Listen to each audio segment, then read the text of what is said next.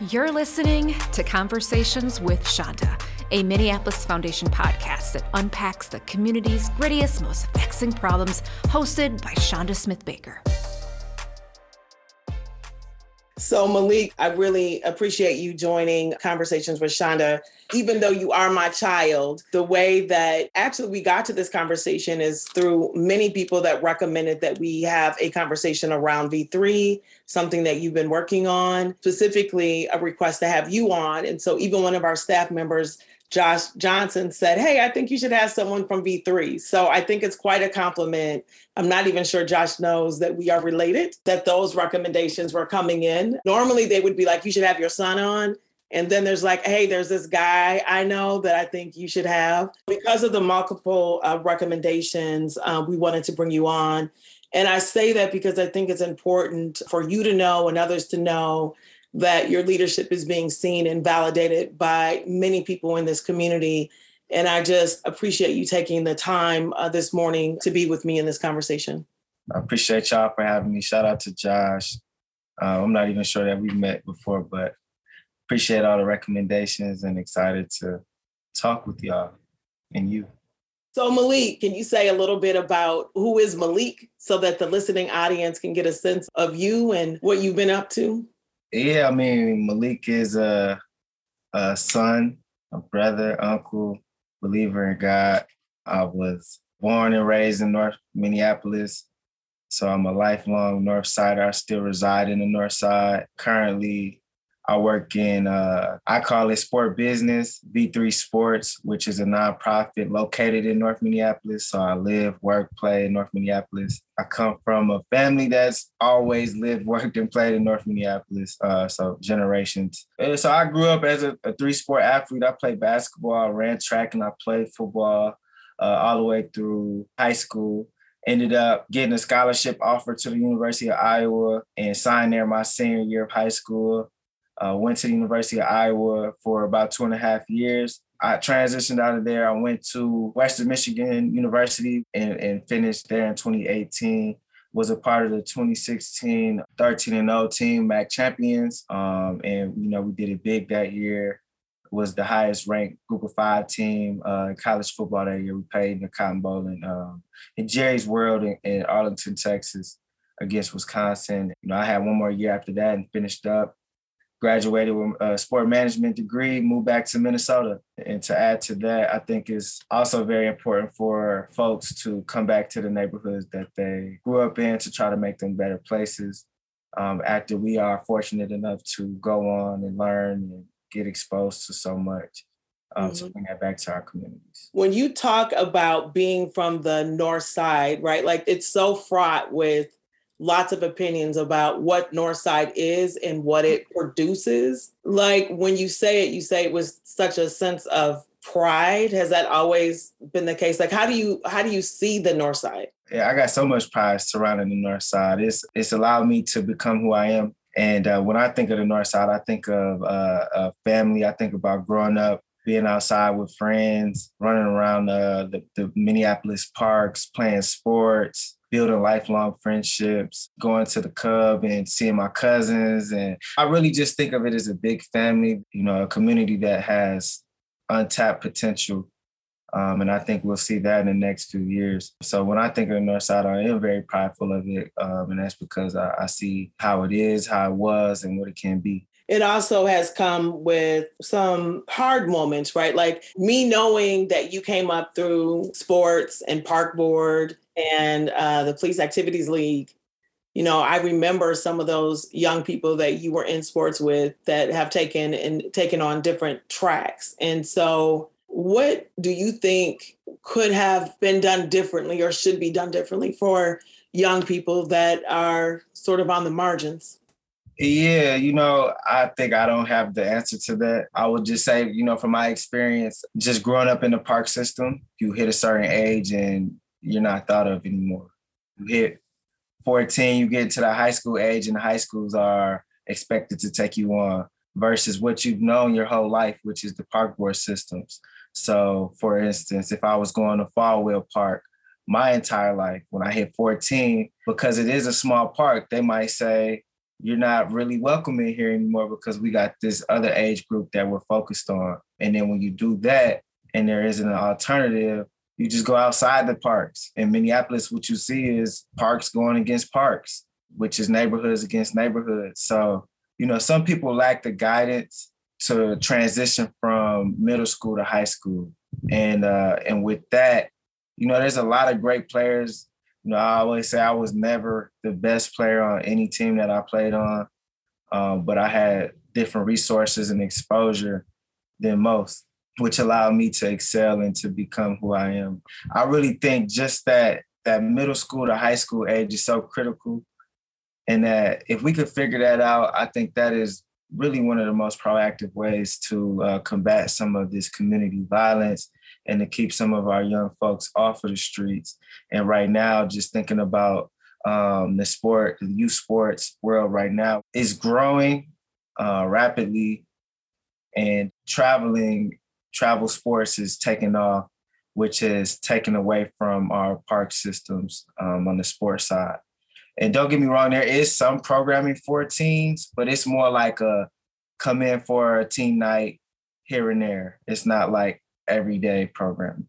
I guess I've never thought about it that way. So what I'm taking from what you're saying is that you're sort of growing up in a small place where everyone sort of knows your name, your behavior. They're going to tell you to stop. There's a lot of consistency in those relationships. And then when that that network of support gets shifted, they basically don't know how to acclimate to the new way. There's nothing that helps with that. Yeah, there's no transition. And then you also have to deal with the the high schools. The choice is yours. So now our kids are not necessarily going to their home schools. And I'm a product of that. My home school is North High School, and I graduated from Cooper High School. And you know, there isn't the same support in these uh, suburban schools as there is in the in the neighborhood schools. And those are most likely the the people that know your family in those schools that you that you've grown up around and uh, have some respect for. And then you go to these suburban schools and they you know they don't give you the same the same leeway. Uh, they don't talk to you the same. So they you, you're more on a short leash that you're already from the north side. So you kind of got a bad rep in a way. They don't really expect much from our kids. And i'm not saying that for all but that has been a thing. And i think that another thing about you know just just our our high schools, you know, to go to the choice is yours, you got to fit into free and reduced lunch and you got to be at risk and you got to be underrepresented or under resourced. So, you know, they just put our kids in so, so much boxes that if, if they start to believe, it's hard to break out of. One of the things that I always say is, and I I have felt this, right? Folks know I'm from the north side. And, you know, I've said this before on the podcast that there would be times when people would be talking about the north side. Mm and I'm from the north side and it wouldn't feel familiar to me. Right. Right. Or I'm like, dang, what do I need so I don't end up in these bad circumstances? I mean, I remember thinking that when I was a, a kid. I actually remember when your brother turned 18 and we were we were actually in the kitchen. Which brother? Oh, your older one, Dominique. Oh, okay.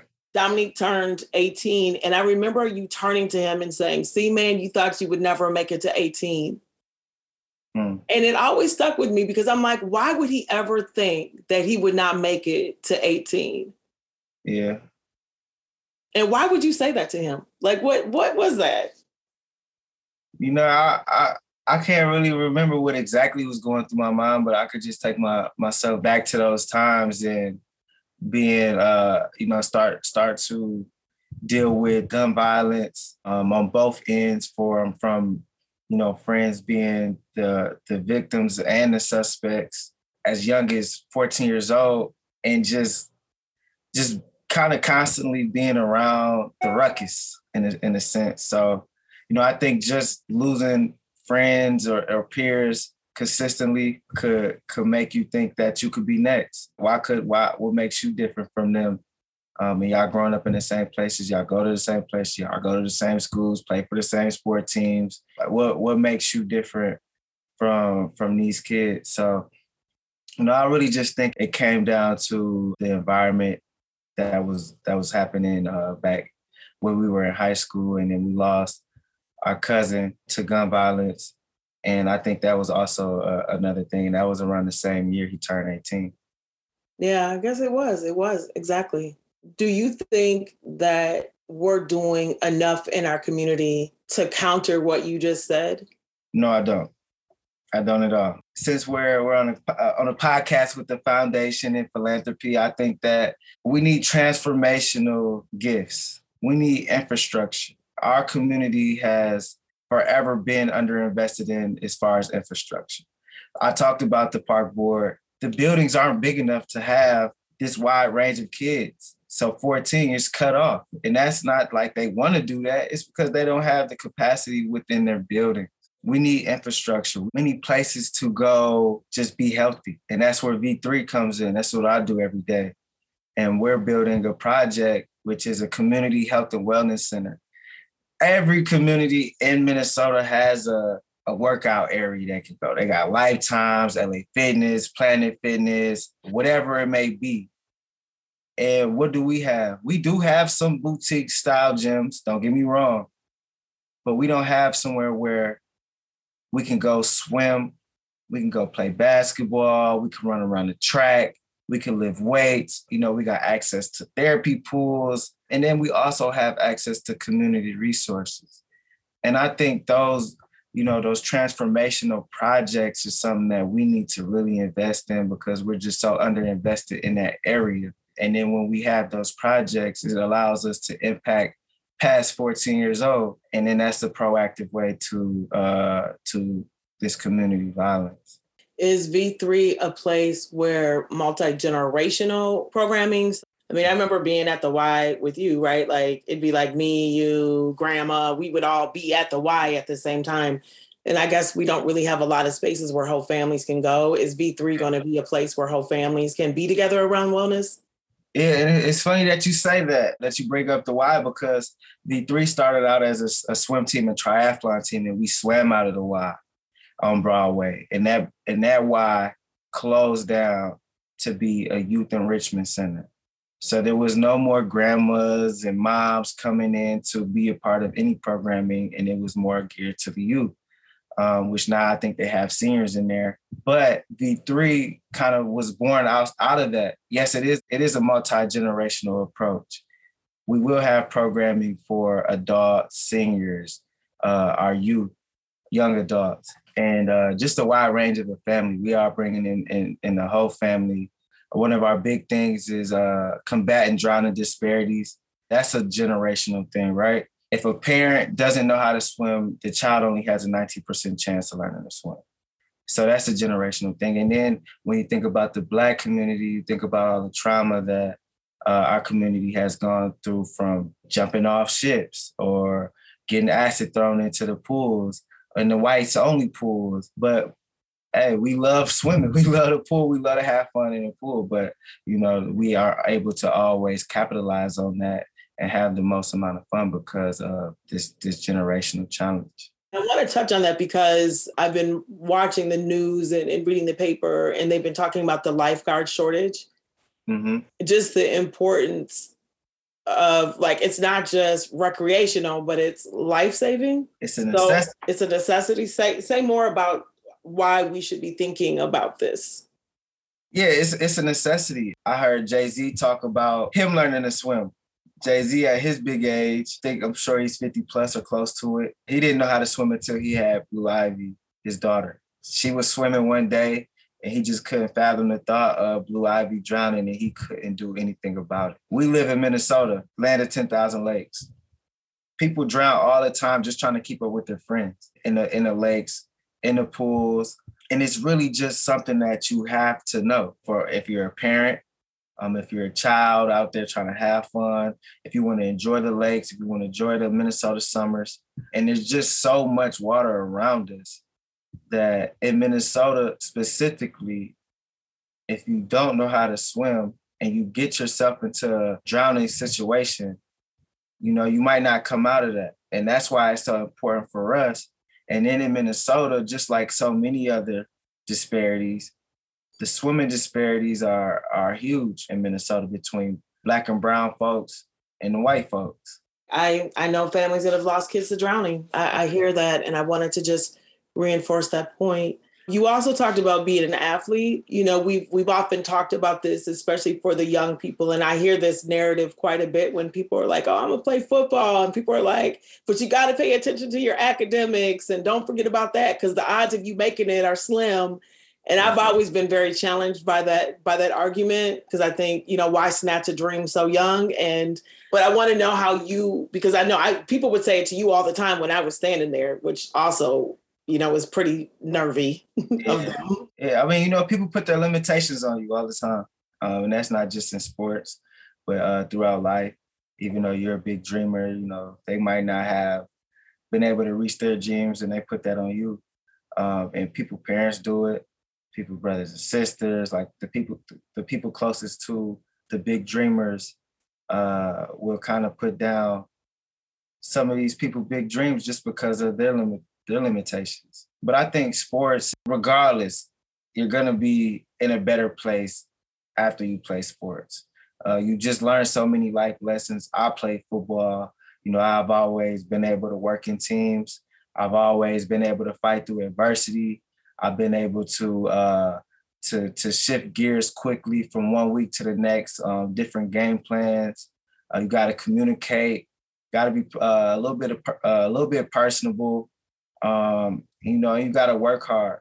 So I think at the end of the day, if you don't make it in sports, you still have those those life moments and life skills that transfer into the to the real world. You know, I think it is just from my experience from transitioning from college to to professional career. You know, I didn't make it to the NFL. I didn't make it professionally, and I have so many teammates like me that struggle in that transition. Did you want to say more about that? I think it's difficult transitioning to life in general, but from sports, especially as a collegiate sport player, a Division One player, most likely you've been playing this sport since you were young. Uh, for me, it was about eight years old. I played I played football, played sports from eight until 22, 23.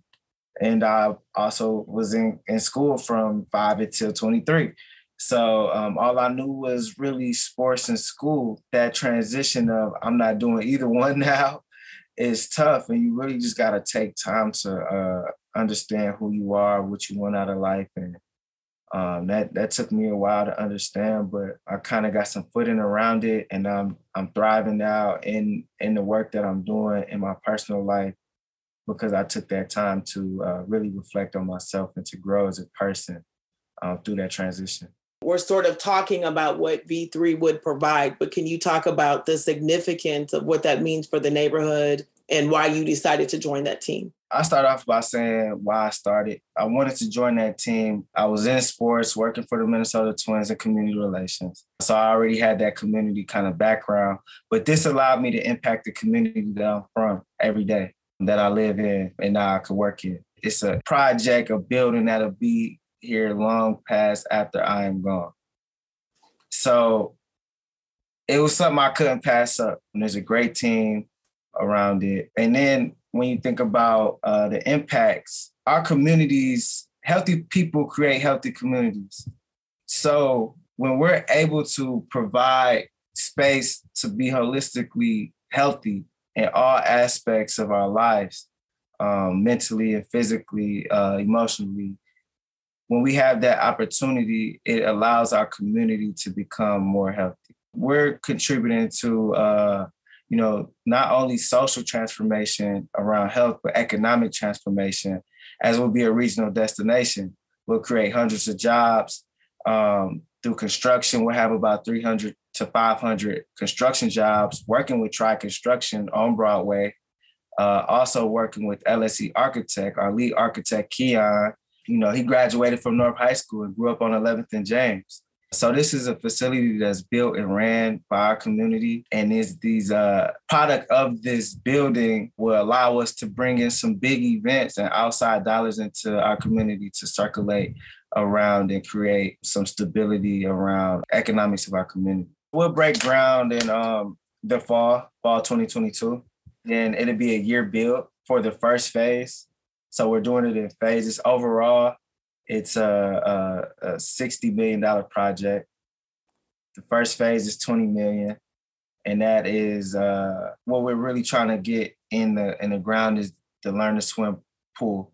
It's an instructional pool. It's a 25 yard pool. We're trying to get we're getting that in the ground. We're also getting in that workout areas that I, sp- I spoke a lot about. We'll have a cafe space, drop in childcare. We'll have a hydrotherapy pool, and then we'll have some community uh, event spaces in that first phase. And then the second phase is the is the bigger part where we'll have the Olympic pool, we'll have the four courts, some additional parking, and some additional retail spaces. What kind of events do you see coming there? So there'll be a wide range from athletics to career fairs to conventions to uh, you know, we're in, in, in talks with you know Minnesota sports and events. You know, we just had uh, the women's final four and we'll have four basketball courts at the V3 uh, Center. And that is a direct connection to the North Minneapolis community and the women's Final Four. Uh, and that's just an example.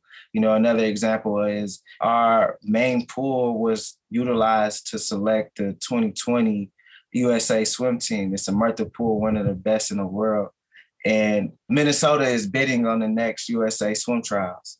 And that's another connection point to the broader state. So we'll be able to host some some some national kind of regional events from from those career fairs, but also to AAU basketball tournaments, which now we don't really have many places in North Minneapolis to do that. And you know, as an AAU parent, we had to drive to Hopkins, we had to drive to Eden Prairie, Maple Grove, all over the place.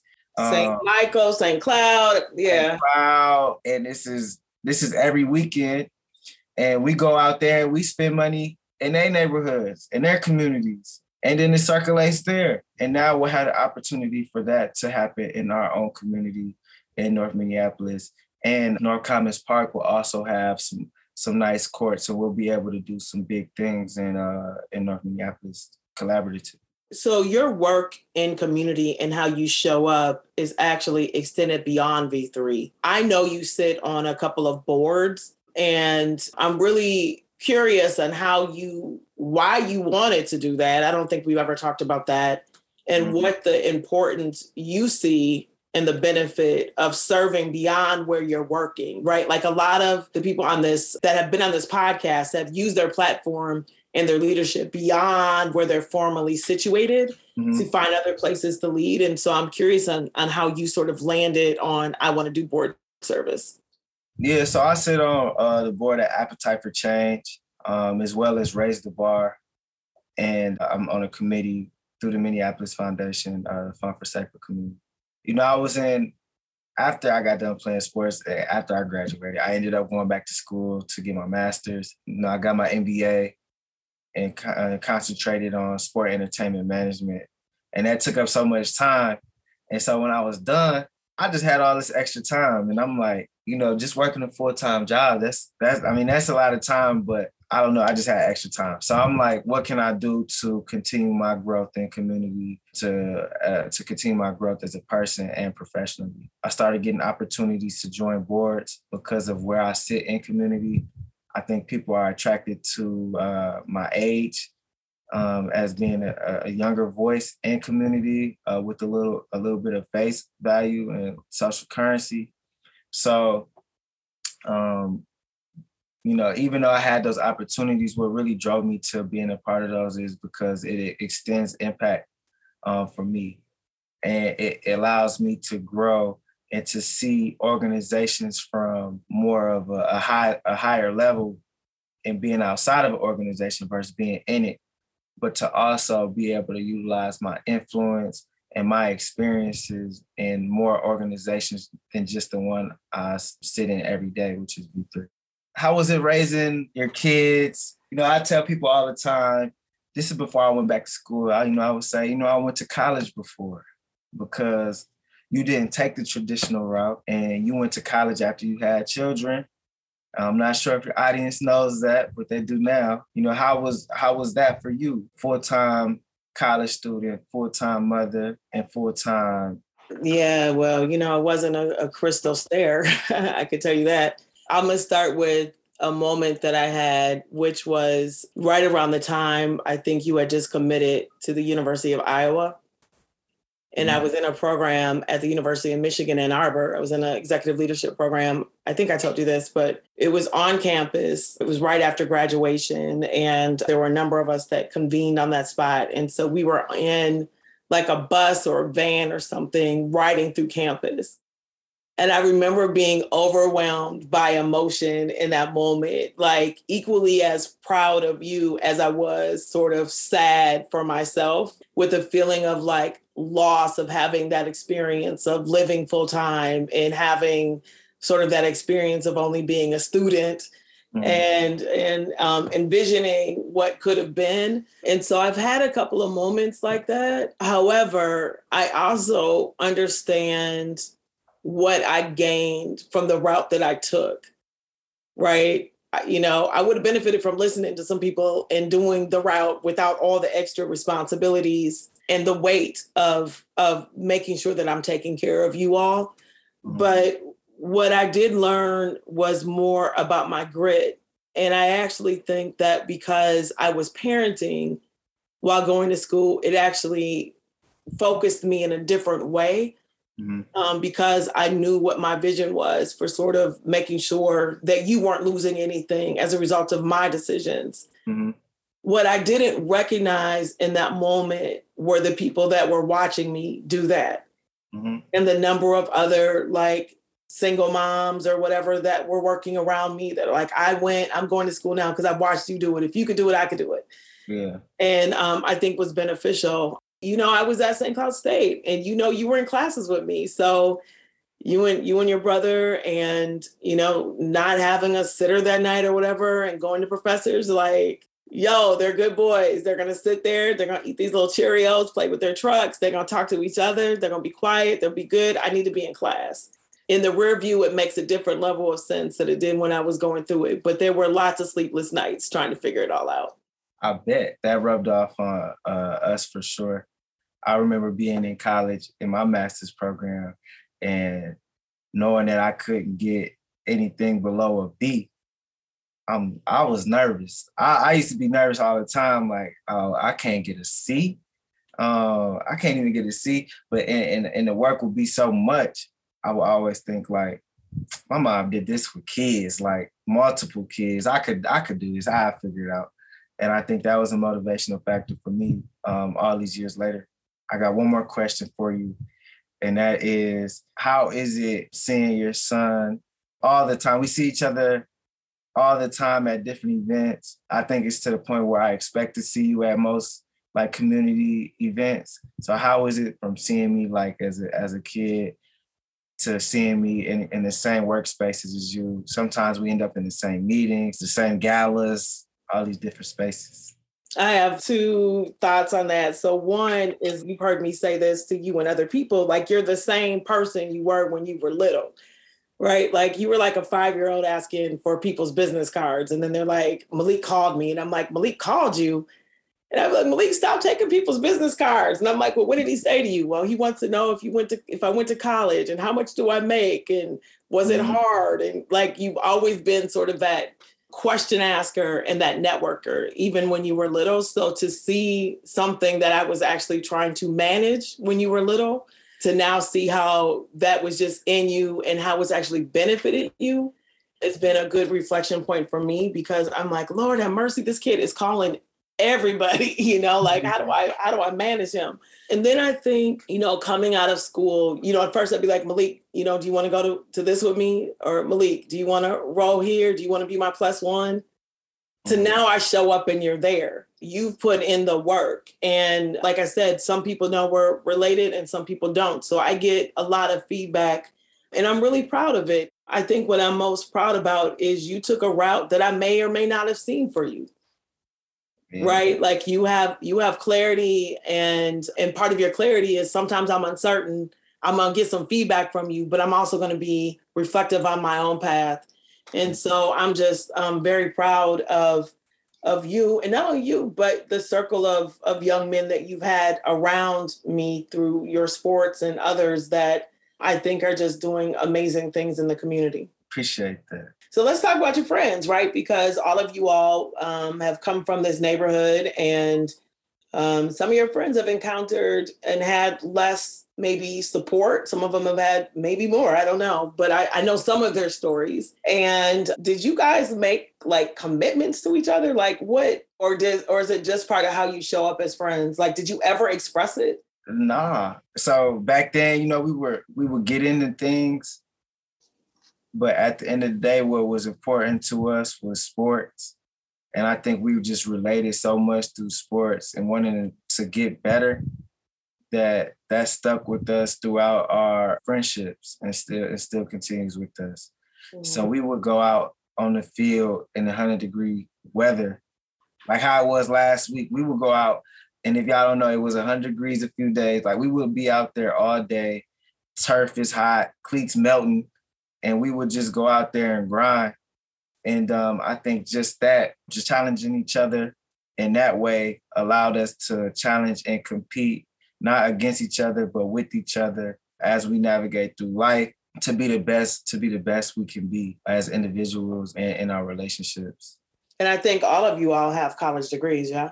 Yeah, for the ones that that want to get a college degree, we got them. And the ones that didn't get degrees are entrepreneurs. You know, one of my friends, Dave, is in the Mall of America. He has a, a store in the Mall of America. He's a social entrepreneur for the love. Go check them out if you're in the Mall of America. And then I got another friend, LJ, who does jewelry. He creates jewelry and you know he's doing his thing in that in that world. So if I mean if college was for us, uh, we went to college. Most of us played sports in college, and that was kind of our our entryway to um, secondary education. But then some of us, you know, tried college and said, "Oh, that's that's not for me. I will. I want to work for myself." And and that's what they're doing and, and thriving in that. The reason why I think it's important to tell that story again is like not just the the stories of who exists, lives, and thrives in North Minneapolis, but there's also a, a narrative around Black men and, and, Black men's success and, and folks around your age, particularly, well, for a long time, right? Like the matriculation into college and what does it look like to be successful? Mm-hmm. Um, and how we look at it from a community perspective. Do you think it's too narrow? Like, do we feel like college degree is it, or you're not successful? Like, do you think we're we're narrowing in the way that we're approaching philanthropy in the conversation that's not supporting people living out full dreams? Oh yeah, you know, college isn't the same thing as it was for possibly you um, and what your mom and dad pushed and a community was pushing before. There was, you know, different circumstances. The the recession, 2008 changed that a little bit, where you could have a college degree and still couldn't get a job.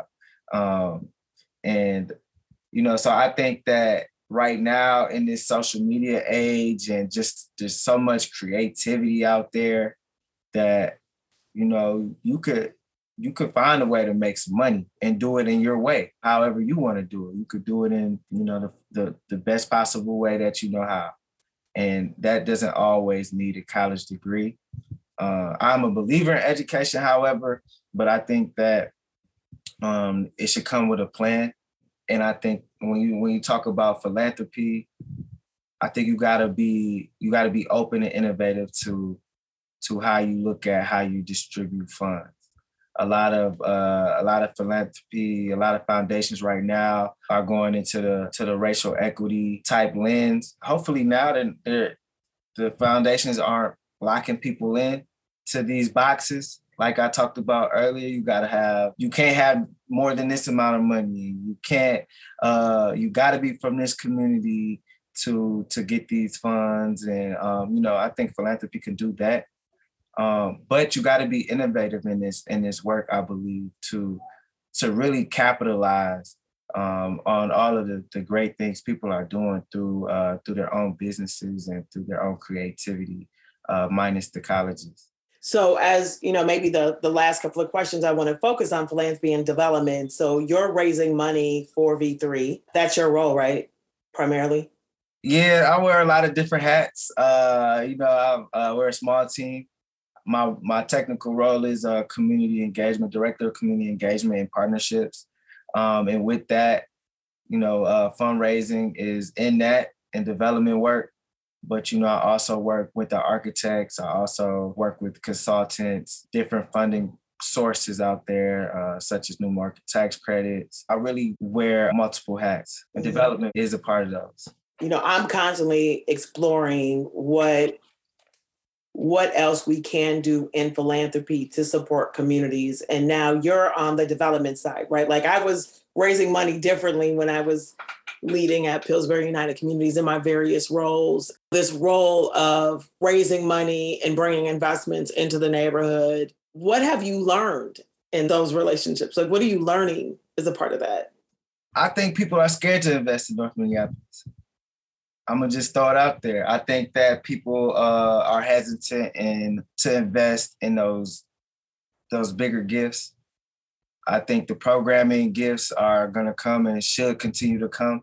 But when you start talking about those, the infrastructure, as I spoke about earlier, I think there's some some hesitancy around that. When we talk about programs, and you know, there, there's a lot of great programs in North Minneapolis. A lot of them. There's a there's a ton of great, and I hope philanthropy and foundations continue to invest in those programs. But in the same breath, I do think that we need to start investing in infrastructure in our communities and, and there's a stat out there just in you know how if, if you're so North Loop and North Minneapolis are a five minute walk from each other. North Loop had $1.2 billion invested in North Loop in commercial development. Over that same time, North Minneapolis had 13 million. I want to say 13 million. Don't quote me on that, but it was around 13 million dollars invested in commercial development. How can we thrive as a community with those type of disparities within five minutes from us? So when I think of, of North Minneapolis and philanthropy, you know, I do think that people are, and the ones that are able, not all foundations are able to give those, you know, infrastructure gifts and those capital gifts. But I challenge philanthropy to look into those and to see how we can change this community socially and economically through infrastructure throughout generations. So one thing is that you're sensing sort of the hesitation of investment. Infrastructure has to be part of you can't just think programmatically. You have to think about infrastructure. Programs will come and go. But right. if you don't have the infrastructure, like a whole building will go away. The whole the whole thing will go away if we're not making those levels of investment and earlier what I heard you say, and then it's not keeping up with the full needs of the community. And what what other lessons or learnings are you doing as you're raising money? And I think this translates to any urban community or any community defined as black and brown. Um, so I think it's a translatable point. Mm-hmm. But what other lessons are you learning? You know, I think that in raising money, I would say foundations or uh, philanthropy, they think about, you know, communities of color, as a whole, or they try to be, you know, they try to, you know, they think diversity and inclusion, right? And then they they want to see how you're affecting the Hmong community, the Somali community, the Black community, whatever the white community. They want to see all of these different things in one place. But then when you say, "Oh, I'm about to do this for the Black community," it's not the same response. What do you mean? It's not the same response when you specifically single out the Black community. A lot of what we talk about at V3 is disparities between the Black community as, as well as Black and Brown communities. But when we say Black community, like African American, you know, we don't always get the same response, you know, of interest. Okay, I'm processing what you're saying. I see it. So, meaning that foundations are looking at inclusion, they want to put everybody under the same tent Right. Every community has specific or nuanced needs. Right. And instead of instead of targeting what a specific community needs, they're trying to be inclusive instead of instead of targeted in their investments. Exactly. Exactly. Well, on the philanthropy side, I guess, you know, like there's so many people that are just out here trying to raise money. You know, I'm in formal philanthropy. And so, you know, that's been a transition within itself, right? Because I saw the limitations of it on one side. Now I'm working in it. It's not like I don't see some of the limitations, but I'm certainly working very hard at the Minneapolis Foundation and beyond to to make it easier and more accessible for our communities broadly to to access resources and relationships. Sometimes it's not money right away. Sometimes it's a connection that helps you get to money. You know, part of what I know about you is you're sort of I don't know if aggressive is the right way, but you're you're intentional about being in relationship with people, knowing that those relationships transfer in a number of ways and you know, I think that it goes both ways. I think philanthropy acts as it does, but I also think community, um, because they've been excluded from formal philanthropy, doesn't always know how to engage in it. I guess I'm trying to say is like, you know, when you started, you were probably uncomfortable going in and making the ask for money. Like, are you still uncomfortable? Like, are there other lessons that you can share for people that are maybe out here trying to start something, do something, be in a development role that that you think would be useful? to either philanthropy or to the the person raising money? Yeah, you know when I when I started out, I was a little bit nervous about making ads because I never done it. But now I got into the point where, you know, it's it's it's much bigger than my nervousness. It's it's about our community and creating a, a safe place where we can um, be healthy. And when I think about that, that gives me the the motivation to go out and make ask, even though it might be uh, a little bit intimidating. When I say it's intimidating because you just don't know the response that you'll get. And I'm not saying about yes or no. I'm talking about, you know, you might not get a follow-up. Uh, you might not not hear a reason why you didn't get a follow-up. Um, so I think it, it it makes you a little bit aware of the relationship when you make those ads. So you know, to me, you know, I come into every every meeting as myself, and I come in authentic. You know, I come in just in a in a mindset of trying to actually build a, a shared value relationship for the betterment of our community, which I assume that's why they're there as well. Malik, what's the best leadership advice that you have gotten? You know, I think probably it is keeping the main thing the main thing. And that's something that I learned through football. There's so much going on in the world. There's so much that that needs to be done. There's so much that's going on in the community. Uh, you want to do this, you want to do that, but you really got to take care of home. You got to take care of what your main focus is, and to keep that in mind that that end goal to to where you want to go, and um and, and trust that process as a leader, knowing that people are counting on you to to show up every day and you know we always try to provide some level of of resource on the podcast. Is there a book that you've read or something that you watched or something that you go to that sort of inspires did inspire or does inspire you on a, on a daily basis? Like is there people you follow? Is there a book? It's so much. I follow so many people. First of all on um, instagram. That's kind of how i use my instagram is I, I follow you know, inspirational people that I look up to. You know, Nipsey Hussle was one that I really looked up to, um, and I still look up to him. Why? he just he just represent he represent me. He's I see myself in him. Um, you know, he's a he's an entrepreneur he was young, probably I don't know, probably early twenties, and he was he was a rapper, but he was telling people, "Don't buy that jewelry, invest that money, go buy some land." You know, he was just talking different. He was speaking a different language than the normal the normal rapper that that I would listen to at the time. And I think just that, and then just to follow uh follow him in his interviews and his career, you know, I think that that just I looked at, at him as almost a mentor, but through YouTube. You know, him, Master P, Jay Z, Dame Dash, you know, people like that. But then, um, you know, Rick Ross is also also one that I, I look up to as far as, you know, people in the city. I, I got into the sport business kind of kind of world from an event that you invited me to, and I heard Kevin Warren speak, and that inspired me to think about sports in a different way and to think about the business of sport and not just the the, um, the on the field part of sports. So that's another person. Um, and then as far as books, you know, I'm just not getting into reading, but you know, I, I read uh, you know, Seven Habits of Highly Effective People. Shout out Sean. He gave me that recommendation. And um, I think that's one that that really kind of developed my mindset and how I and how I move on a daily basis. Sean Jensen. Sean Jensen, yeah, shout out Sean. Last question is going to be just sort of the importance of of mentorship because it's one thing to sort of get inspiration. You talked about um, Instagram, you shared a book. You know, there's sort of informal coaching or mentorship. Like, how have you approached that? Oh yeah, I, I have so many of them. I'm strategic about it at the same time because mentorship could go very wrong. How can it go wrong? Uh, you know, people could think that they're thinking they're helping you or they're doing the right thing, but they could be doing the total opposite. Like we talked about, people saying, "Oh, you should have a, a backup plan," right? And that could start that could that could alter you from ultimately reaching your full potential. So I think that it could go wrong in, in, in different areas. That's an example.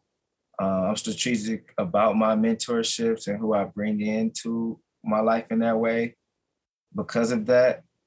And uh, for me, it's it's been so beneficial to have people that I know I could call on, whether it's I need a, a reference on the college application, whether I need uh, help in community, whether I need to reach somebody that they know that I don't know, or just simply just talk about life and um in different in different areas of life.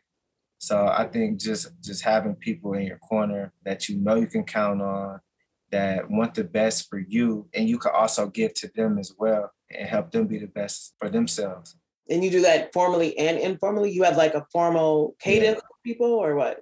Yeah, so I have um, a mentor, Jen, and we speak monthly. We work in similar field in sport business. We catch up on the month pretty much and what's ahead. You know, our relationship goes beyond that, but when we meet during that that hour, we talk about more uh, professional. We have our time to talk about personal out, outside of that. Just think that's important to just have somebody in the same field as you.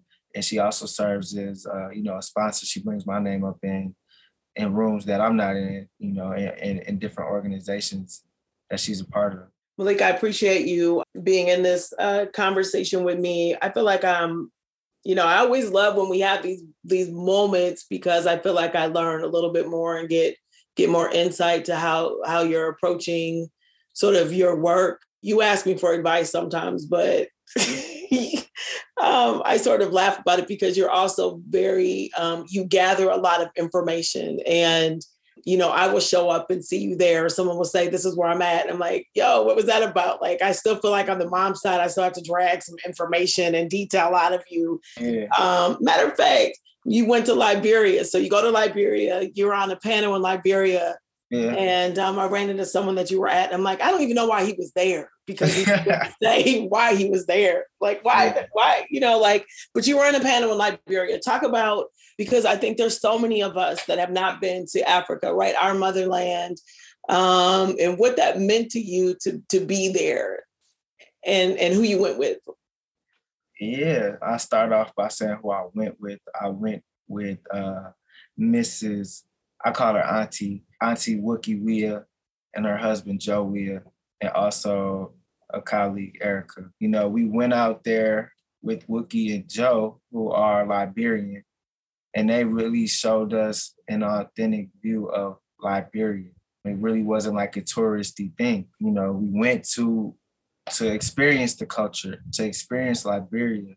And the thing about Liberia is just so unique. It's a very unique piece of history and unique piece of Africa, as it was the place where the free slaves from America landed in, landed back in Africa. So there was uh, you know, there was there was free slaves in America that said, we not staying in America, we tired of this, we going back to Africa. And they settled in um in Liberia. And just that, just knowing that history, going to the to the place where they first touched down in Liberia, it just it just moves you and um it, it's it's honestly hard to explain the feeling, but you can almost feel like your ancestors at that moment and throughout the time that I was there. And it's, you know, it's the, the people are great. Um, the food is amazing. They have a lot of great, you know, merchandise. And um, you know, there's a lot of potential there in Liberia as a, as a country. Yeah, talk about your experience with the kids there. Uh, the kids were amazing. So I, I visited two schools. One of the schools I met literally she's a genius. She knows how to spell every word. that you throw at her. She's like eight years old. You know, she's a star in Liberia. Everybody knows her. So I went to, it was a private school and it made me kind of more appreciate my education growing up, knowing that, you know, these kids, like how did, you know, we asked coach, how did y'all get to school today? You know, some of them walked, some of them rode on the KK, which is like a, almost like a go-kart or like a moped. And then some people got dropped off. You know, I'm thinking, you know, they got on the, the school bus, but that's not what, that's not how they got there. And then they're in there and just, we talk about infrastructure and buildings. Everybody knows hot in Africa. They got windows and that's it. There's no AC. They sitting in there hot, which I'm sure they're accustomed to a little bit. But just just being in that environment and then just hearing hearing them learn, they were just so educated, so smart. Um, they speak English in Liberia and most of West Africa. So uh, we were able to have a lot of great conversations with those kids. Um, and then also went to another school, which is a, a football academy, a soccer academy, which they had came to Minnesota as a, as a team and played in Blaine at the National Sports Center. And uh, so we were able to have a lot of conversations about Minnesota, but these kids were just so dedicated to their academics and um, and soccer. It was it was amazing. The, the the soccer team is is coached by one of the best players on the national team president of Liberia, was a national team player, a great soccer player that a lot of people uh, respect in that world. So it was just it was just awesome. They were uh, talkative, they were engaging. I had braids to all the girls at school. You got to have braids to the back. So we had the same hair. And uh, you know, we talked about that a little bit. So I mean, it was just so, we, it was just so similar in ways that um, it, it felt like home outside of kind of really the infrastructure. Mm, yeah, you were hot. yeah, it was hot. it was hot. Well, um, look, I imagine that it was a life changing um, uh, trip, and um, I'm glad you got to experience it. It was one of those times where I'm like, now he's inspired me.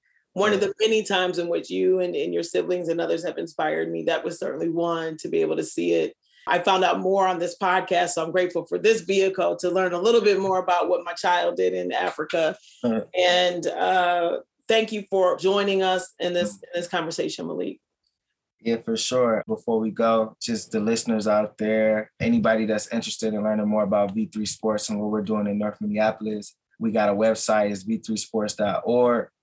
Uh, we're on Instagram at V3 Sports, and so uh, and we're on Facebook and LinkedIn at, at, V3 Sports. So add me on LinkedIn, Malik Rucker, and yeah, look forward to connect. Thank you, Mom, for having me on this podcast. It was great to talk with you in this in this space. I'm sure we'll have have dinner later. I'm sure we will. If you enjoy this show and want to learn more about what we do here at the Minneapolis Foundation, please visit us online at minneapolisfoundation.org.